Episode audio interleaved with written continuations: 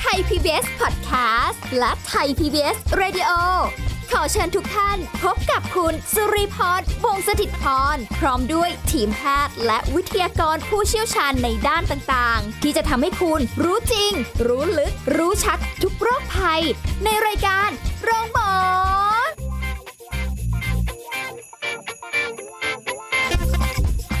วัสดีค่ะคุณผู้ฟังคะขอต้อนรับเข้าสู่ช่วงเวลาของรายการโรงหมอค่ะ ได้เวลาแล้วเรามาติดตามสาระดีๆ ในการดูแลสุขภาพกันเช่นเคยพร้อมกับสุริพรในวันนี้นะคะ เอาล่ะวันนี้เราจะคุยกันกับอีกหนึ่งเรื่องค่ะที่น่าสนใจ เกี่ยวกับเรื่องของนวัตกรรมอาหารเครื่องดื่มทางเลือก เพื่อที่จะกระตุ้นความอยากอาหารสำหรับผู้ป่วยมะเร็งนะคะ วันนี้เราจะ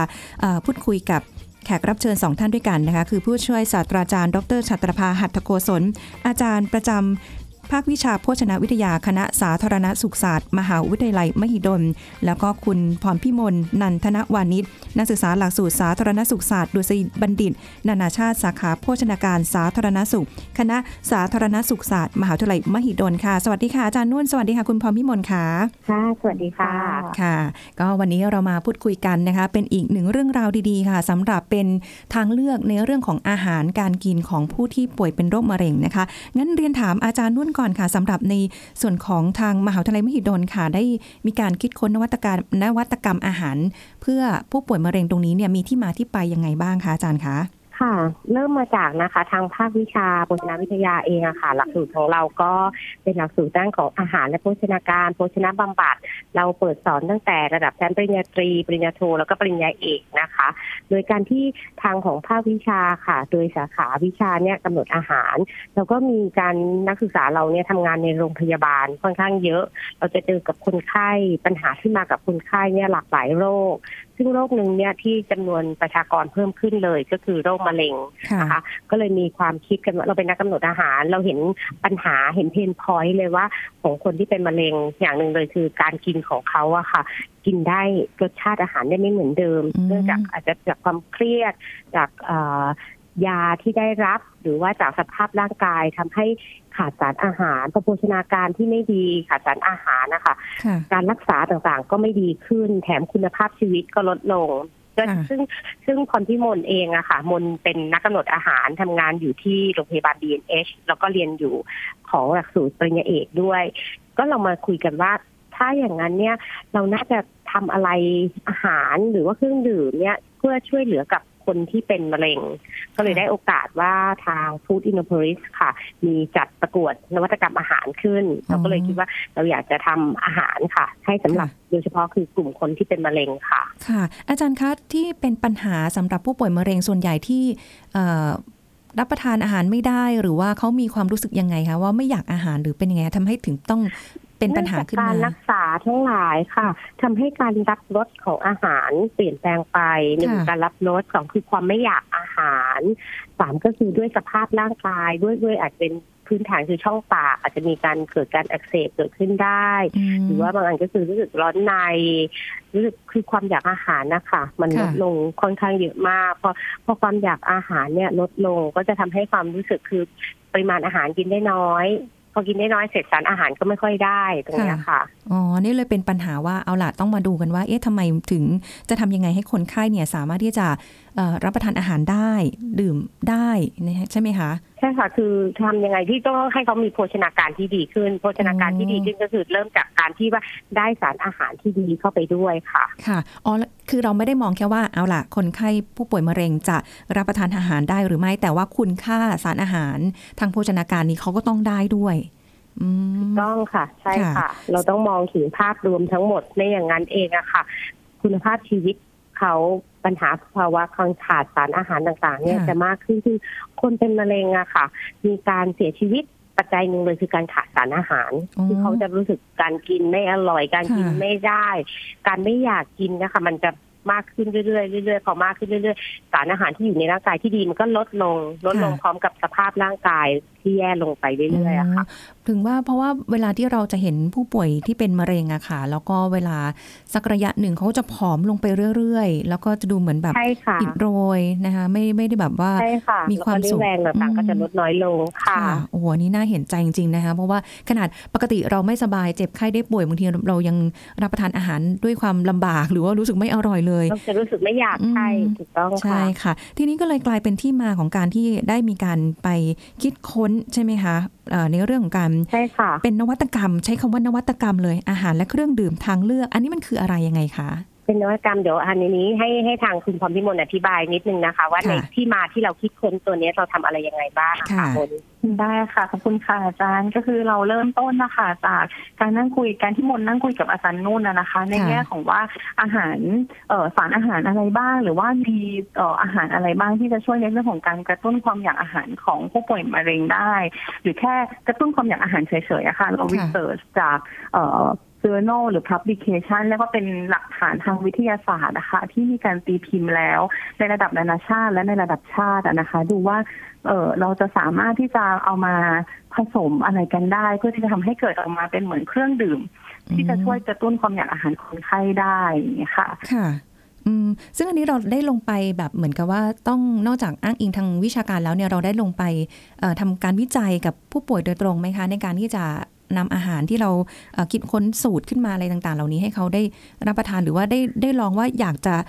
รับประทานอะไรหรืออะไรอย่างนี้บ้างไหมคะ ค่ะนั่นจุดเริ่มต้นเลยอะค่ะ คือเรา research โดยการที่เราทำ survey survey ในที่นี้ก็คือการสำรวจความต้องการของผู้ป่วยมะเร็งโดยตรงอะนะคะอืมว่าเขาต้องการอาหารหรือว่าต้องการเครื่องดื่มแบบไหนค่ะที่มันจะทำให้คุณภาพชีวิตเขาหรือเขารู้สึกดีขึ้นนะนะคะ ซึ่งผลผลการสำรวจของเราเนี่ยพบว่าคนไข้อะนะคะเขาต้องการอะไรก็ได้ที่มาจากธรรมชาติร้อยเปอร์เซ็น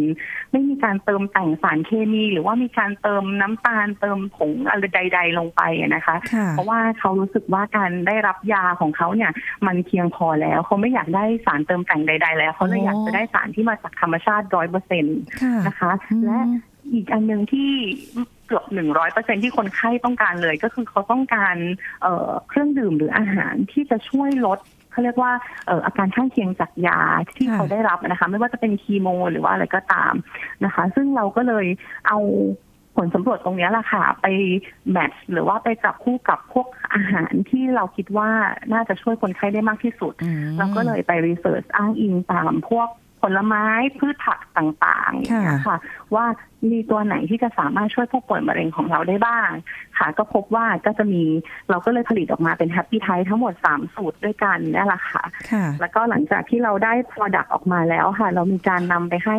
ผู้ป่วยที่โรงพยาบาลลองจริง ๆ ดูว่ามันสามารถกระตุ้นความอยากอาหารคนไข้ได้ไหมคนไข้ทานอาหารได้ดีขึ้นไหมค่ะแล้วก็เขา happy ขึ้นหรือเปล่าประมาณนี้ค่ะโอ้โหคุณพรพิมลคะเพราะว่าดูจาก โจทย์แล้วเนี่ยไม่ใช่เรื่องง่ายเลย เพราะว่าอะละอะไรที่เป็นจากธรรมชาติ คือความรู้สึกว่าการที่ไม่ได้ค่ะปรุงแต่งใด ๆ เลยเนี่ยมันมันน่าจะเป็นแบบความรสจืด แล้วก็ทำให้เขารู้สึกว่าไม่อยากหรือเปล่าหรืออะไรอย่างเงี้ยค่ะดูมันมันเหมือนจะสวนทางกับความรู้สึกว่าเอ๊ะเขาน่าจะกินอะไรที่มันมีรสชาติขึ้นมาอย่างนั้นหรือเปล่าคะใช่คือเอ่อตัวที่จะกระตุ้นความอยากอาหารได้มันคือรสชาติเปรี้ยวอมหวานค่ะ เพราะฉะนั้นอืมเอ่อหัวใจหลักของ น้ำผักผลไม้ของเราทั้งสามสูตรเลยเนี่ยต้องมีค่ะรสชาติที่ดีค่ะ ก็ต้องขอบคุณอาจารย์นุ่นค่ะ ที่ช่วยในเรื่องของการเขาเรียกว่าเหมือนเทสติ้งของของของรสชาติให้ค่ะออกมารสชาติดีได้ดีมากขนาดนี้ค่ะอ๋อเพราะว่าสามสูตรที่เราทำเนี่ยรสชาติต่างกันหมดเลย เพราะปัจจัยหนึ่งที่เราไม่อยากให้มันเหมือนกัน เพราะว่าคนไข้เนี่ยเขาน่าจะเบื่อ ได้ด้วยอืมถ้าเกิดว่าทานอะไรซ้ำๆบ่อยๆนะคะเราเลยค่ะอยากมีตัวเลือกให้กับคนไข้ เพราะฉะนั้นเราเลยทำออกมาเป็นสามสูตรและแต่ละสูตรก็ส่วนประกอบต่างกัน เพื่อคุณสมบัติที่ต่างกันสำหรับผู้ป่วยมะเร็งค่ะโอ้อันนี้น่าสนใจมากเดี๋ยวเราจะได้คุยกันว่า3สูตรนี้ที่ว่านี้เป็นอะไรบ้างนะคะ แต่ว่าเอ่อตอนที่คุณพรพิมลบอกว่าเป็น Happy Type เนี่ยนะคะ คือมันเป็นความหมายค่ะที่เอ่อน่าจะเป็นความหมายของการที่เอาคำมารวมผสมกันด้วยใช่ไหมคะถูกต้องอืมใช่ค่ะ คือเพราะว่าเราต้องการที่จะทำเครื่องดื่มตัวเนี้ย ให้กระตุ้นความอยากอาหาร ซึ่งความค่ะอยากอาหารเนี่ยค่ะ ภาษาอังกฤษคือ appetite นะคะและแต่ว่าเราอยากให้คนไข้อะมีความสุขจากการที่ดื่มผลิตภัณฑ์ของเราอะค่ะอ่าเราก็เลยเสริมคาว่า happy เข้าไป เอามาผสมกันค่ะค่ะก็เลยกลายเป็น happy type ค่ะ อ๋อ ออกมาเป็น 3 สูตรที่ว่านี้เป็นเป็นน้ำผักผลไม้จากธรรมชาติเลยใช่ไหมคะ ถูกต้องค่ะ เป็นอ๋อสามสูตรจากธรรมชาติ ไม่มีการเติมแต่งน้ำตาล ไม่มีการปรุงแต่งใด ๆ เลยค่ะค่ะเป็นผส่วนผสมระหว่างผักผลไม้ แล้วก็เป็นซุปเปอร์ฟู้ดอีกตัวหนึ่งค่ะ ที่เราได้มาโอ้ superfood มีอีกตัวหนึ่งอันนี้คืออะไรคะซูเปอร์ค่ะ food อีกตัวหนึ่ง superfood ก็จะเป็นเหมือนเขาเรียกว่าเป็น อาหารตัวหนึ่งอะค่ะ ที่อาจจะทานในปริมาณที่นิดเดียว แต่ว่าได้คุณค่าเยอะๆ ส่วนใหญ่จะเป็นพวกสารต้านอนุมูลอิสระ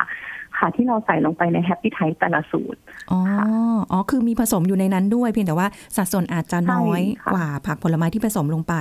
ใช่ไหมคะ อ๋อ เพราะว่ากำลังคิดอยู่ว่าโอ้สัดส่ควนน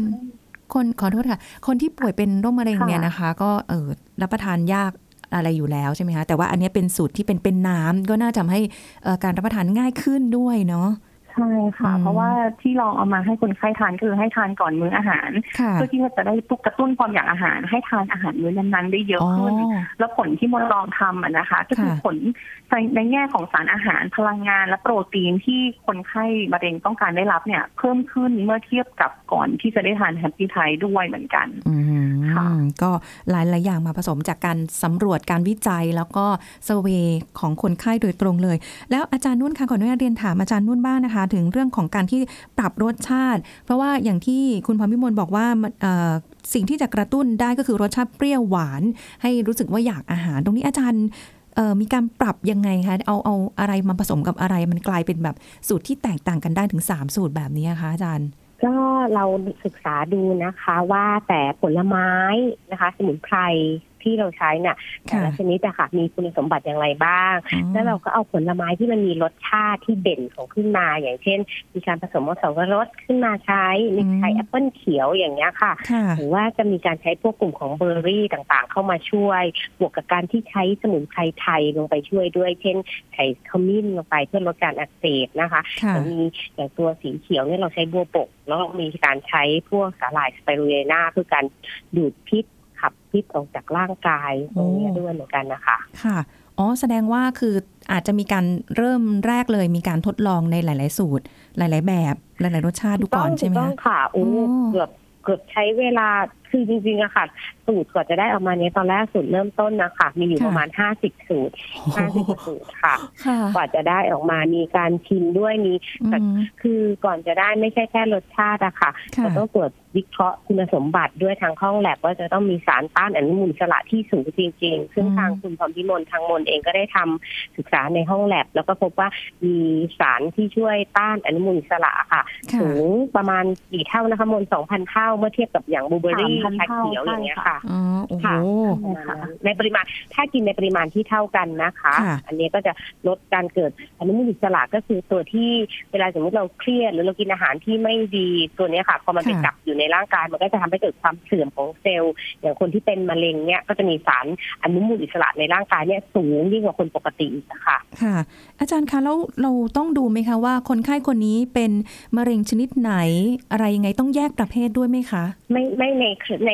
เครื่องดื่มของแฮปปี้ไทไม่จำเป็นค่ะอืมหรือแม้แต่คนที่ไม่ได้เป็นมะเร็งก็ทานค่ะได้ คือคนจะมีความกลัวว่าชื่อคือแฮปปี้ไทกระตุ้นค่ะเอ่อความอยากอาหารในคนที่เป็นมะเร็ง แต่ในคนปกติการที่รับรสอาหารต่างๆอะค่ะ คุณอยู่ในภาวะปกติ การกินก็คือการช่วยป้องกันในการเกิดเซลล์มะเร็ง หรือว่าค่ะป้องกันการเกิดปฏิกิริยาออกซิเดชันต่างๆ สารอนุมูลอิสระนะคะ แต่ว่าอืมถามว่าในคนทั่วไปอะคุณจะเห็นถึงความแตกต่างหรือความความ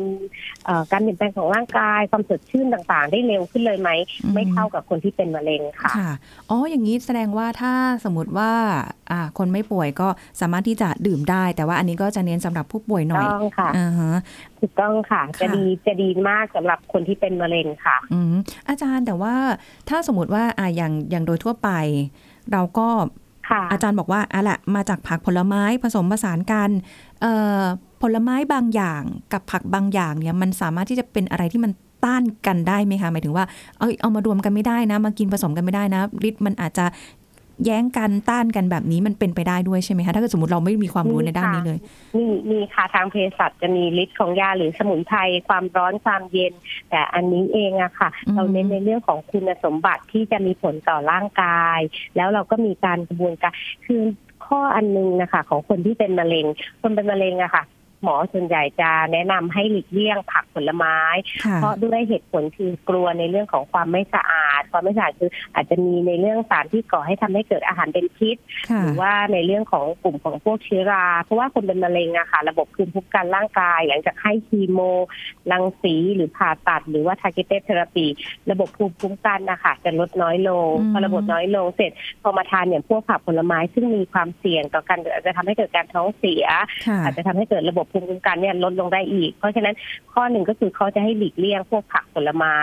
พอหลีกเลี่ยงของผักผลไม้เสร็จแล้วเนี่ยค่ะวิตามินต่างๆ ก็จะหายไปด้วยเหมือนกันส่วนใหญ่อ๋อก็ต้องไปทานพวกวิตามินเสริมค่ะแต่วิตามินเสริมยังไงมันก็ไม่ได้สู้กับการที่ได้รับจากผักผลไม้โดยตรงค่ะเพราะฉะนั้นสิ่งที่เราทำก็คือเราเอานำผัก ผลไม้อะค่ะ เริ่มตั้งแต่กระบวนการเลือกสรรในกระบวนการเลือกสรรที่ปลอดสารพิษนะคะปลอดสารพิษค่ะมาล้างด้วยกระบวนการของอัลตราโซนิกกับโอโซน ซึ่งเป็นโอ้กระบวนการการล้างทำความสะอาดระดับโรงพยาบาล ซึ่งจะค่ะเอาพวกไข่พยาธิเอาพวกเชื้อราออกระดับหนึ่งเลยนะคะค่ะเสร็จแล้วหลังจากนั้นเนี่ยก็ไปทำกระบวนการคือผสมเป็นการบีบไม่ใช่ใช้การปัดนะคะเป็นการกัดเย็นเอาน้ำผักผลไม้บวกสมุนไพรต่างๆ ออกมาเสร็จแล้วจากนั้นเอาไปผ่านกระบวนการฆ่าเชื้อด้วยแรงดัน HPP คือกระบวนการอันเนี้ยค่ะ ถ้าต่างประเทศน้ำผักผลไม้ถ้าไม่ผ่านกระบวนการฆ่าเชื้อด้วยแรงดันอืมจะไม่ค่อยแนะนำเพราะว่าค่ะไม่แนะนำให้กับหญิงตั้งครรภ์เด็กเล็ก หรือว่าผู้สูงอายุหรือว่าผู้ป่วยที่มีโรคเพราะว่าอย่างน้ำผักผลไม้ถ้าสมมติเราซื้อตามตลาดอย่างเงี้ยค่ะที่ค่ะคั้นสดสกัดเย็นพวกนี้บางทีเรามองไม่เห็นหรอกค่ะอาจจะตามมาด้วยกับเชื้อราหรือว่าเชื้อที่ก่อโรค เพราะว่าอืมยิ่งเวลาสัมผัสกับออกซิเจนทั้งหลายเนี่ยก็มีโอกาสที่จะทำให้เกิดการก่อตัวของเชื้อโรค ยิ่งเก็บนานก็ทำให้เกิด แล้วที่สำคัญคือค่าทางอาหารก็จะลดน้อยลงค่ะแต่ด้วยกระบวนการที่เราคิดเราคิดทั้งสูตร เราคิดทั้งกระบวนการที่ว่าต้องสะอาดปลอดภัย แล้วก็มีอืมมาตรฐานยอมรับให้ได้สำหรับคนที่เป็นมะเร็งอะค่ะ ค่ะอืมโอ้โหเรียกว่าขั้นตอนนี้กว่าจะออกมาได้นี่ก็ต้องมีการวิจัยคิดค้นนะคะถึงได้ออกมาเป็นนวัตกรรมใหม่ ๆ นั่นค่ะเองนะคะ อาจารย์นุ่นคะค่ะคุณพรพิมลคะเดี๋ยวเราพักกันสักครู่นะคะ เดี๋ยวช่วงหน้าเราจะกลับมาคุยกันเรื่องนี้กันต่อค่ะ พักกันสักครู่แล้วกลับมาฟังกันต่อค่ะ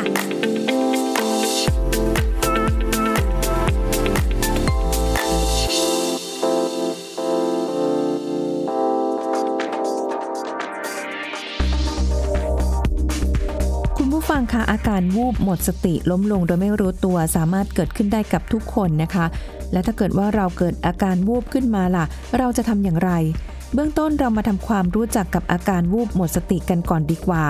จริงๆ ก็เกิดได้จากหลายสาเหตุ ในช่วงที่ร่างกายเราอ่อนเพลีย หรือมีการสูญเสียน้ำในร่างกาย จะทำให้วูบได้ อย่างเช่น สูญเสียเหงื่อ หรือมีอาการท้องเสียอย่างรุนแรง ตากแดดนานๆ ออกกำลังกายเยอะๆ ทั้งหมดนี้ก็เป็นสาเหตุของอาการวูบได้เช่นกันหรืออาจจะเป็นผลจากการรับประทานยาลดความดันหรือยาลดความอ้วน ซึ่งมีฤทธิ์ในการขับปัสสาวะ นี่แหละค่ะก็สามารถทำให้เกิดอาการวูบหมดสติได้เช่นกัน นอกจากนั้นแล้วอาการวูบหมดสติอาจจะเป็นสัญญาณของโรคร้ายแรงอื่น ๆ ได้นะคะ ไม่ว่าจะเป็นโรคหัวใจเต้นผิดจังหวะ โรคทางสมอง เช่นโรคลมชัก โรคหลอดเลือดสมองตีบ โรคหลอดเลือดสมองแตกได้อีกด้วย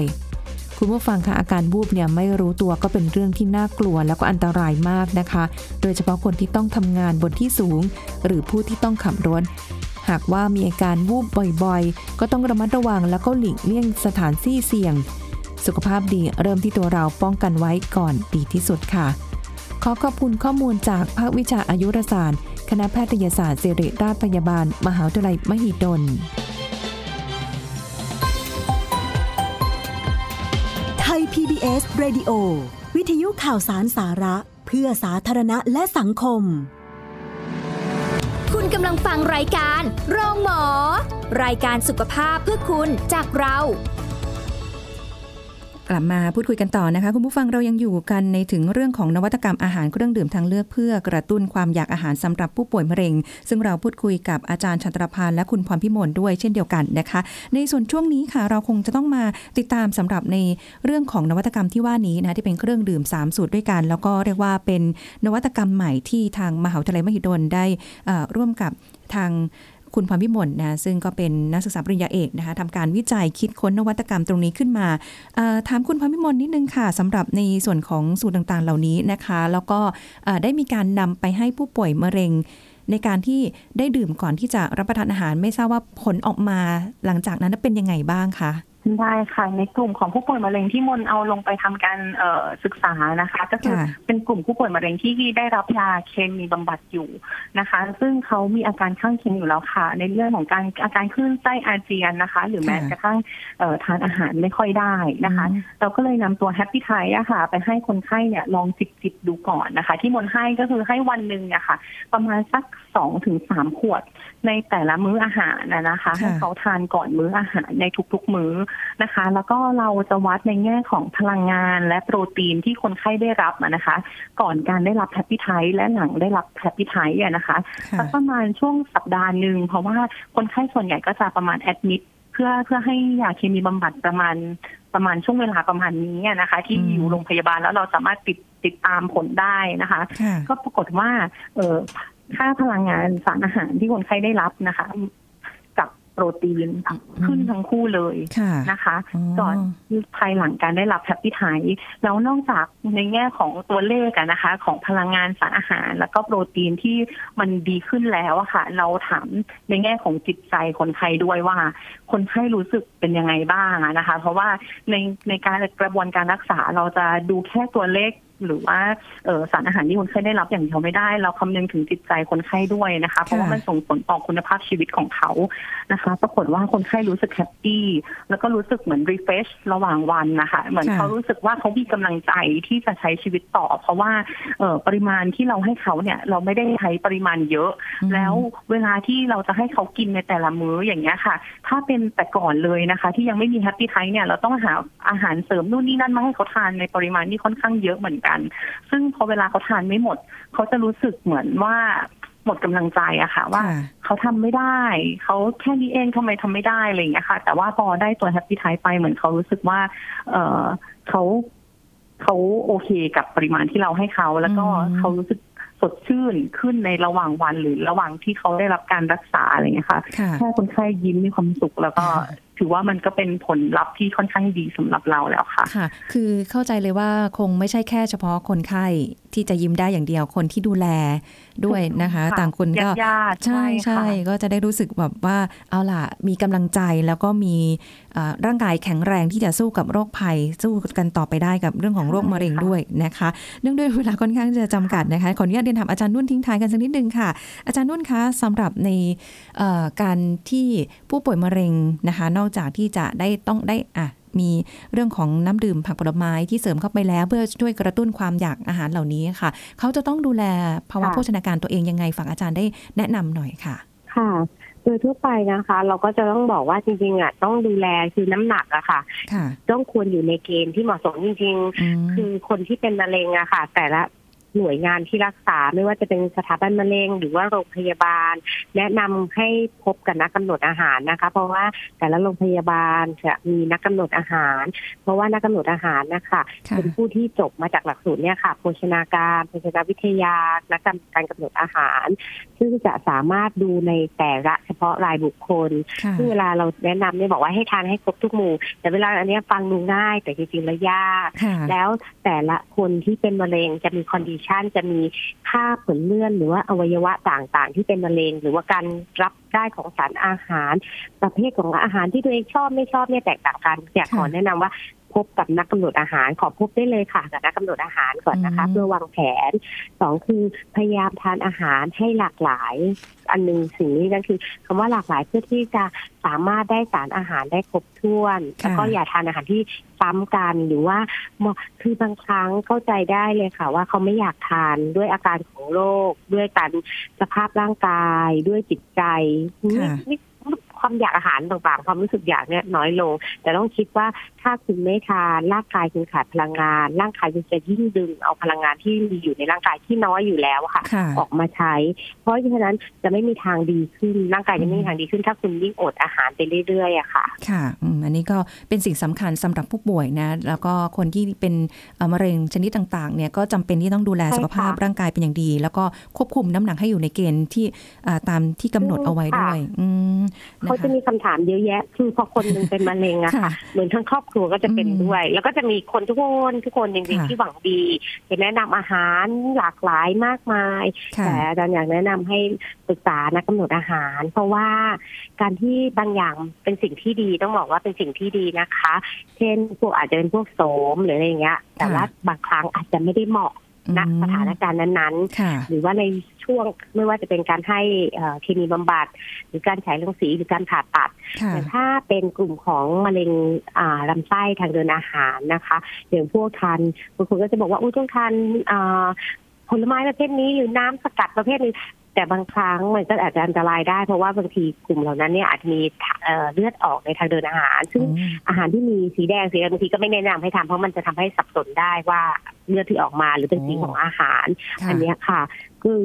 ก็ต้องคุยหรือว่าอาหารบางอย่างจริงๆเป็นอาหารที่ดี แต่มันมีความเสี่ยงต่อการเกิดเชื้อราหรือบางอย่างคือพอเริ่มเป็นกลุ่มของพวกมะเร็งทางเดินอาหารเนี่ยค่ะค่ะระบบการย่อยดูดซึมก็ไม่เหมือนเดิม เพราะฉะนั้นค่ะอาหารบางอย่างทานไปไม่ย่อยพอไม่ย่อยเสร็จยิ่งแย่เข้าไปใหญ่พอแย่อืมปุ๊บร่างกายร่างกายจะเสื่อมร่างกายจะมีการรู้สึกปวดเจ็บ หรือว่าทรมานต่างๆมากกว่าคนปกติค่ะเพราะว่าเนื่องจากภาวะการเกิดมะเร็งคือร่างกายไม่ได้ปกติเซลล์โอ้ต่างๆ ก็ไม่ปกติค่ะค่ะโอ้มีเรื่องที่น่าสนใจอีกเยอะเลยคงมีโอกาสได้พูดคุยกับอาจารย์ค่ะชันรพาในโอกาสหน้าด้วยเช่นเดียวกันนะคะ แต่ว่าได้ค่ะยินดีค่ะนะคะ วันนี้ต้องขอบคุณค่ะอาจารย์อาจารย์ฉัตรพาและคุณพรพิมลมากนะคะ ที่มาให้ความรู้กับรายการโรงหมอของเราเรื่องของนวัตกรรม เรื่องของเครื่องดื่มเรื่องของอาหารด้วยสำหรับผู้ป่วยมะเร็งนะคะ อย่างน้อยก็มีทางเลือกให้สำหรับพวกเขาเหล่านี้แล้วนะคะขอบคุณอาจารย์ด้วยค่ะขอบคุณคุณพรพิมลด้วยนะคะขอบคุณค่ะค่ะขอบณสวัสดีค่ะ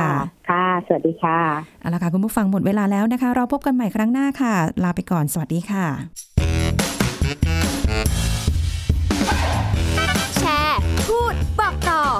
รายการโรงหมอได้ทุกช่องทางออนไลน์ เว็บไซต์ www.thaipbspodcast.com แอปพลิเคชัน Thai PBS Podcast Facebook Twitter Instagram Thai PBS Podcast และฟังได้มากขึ้นกับพอดแคสต์โรงหมอ ที่ Apple, Google, Spotify, SoundCloud และ Podbean ทุกเรื่องทุกโรคบอกรายการโรงหมอ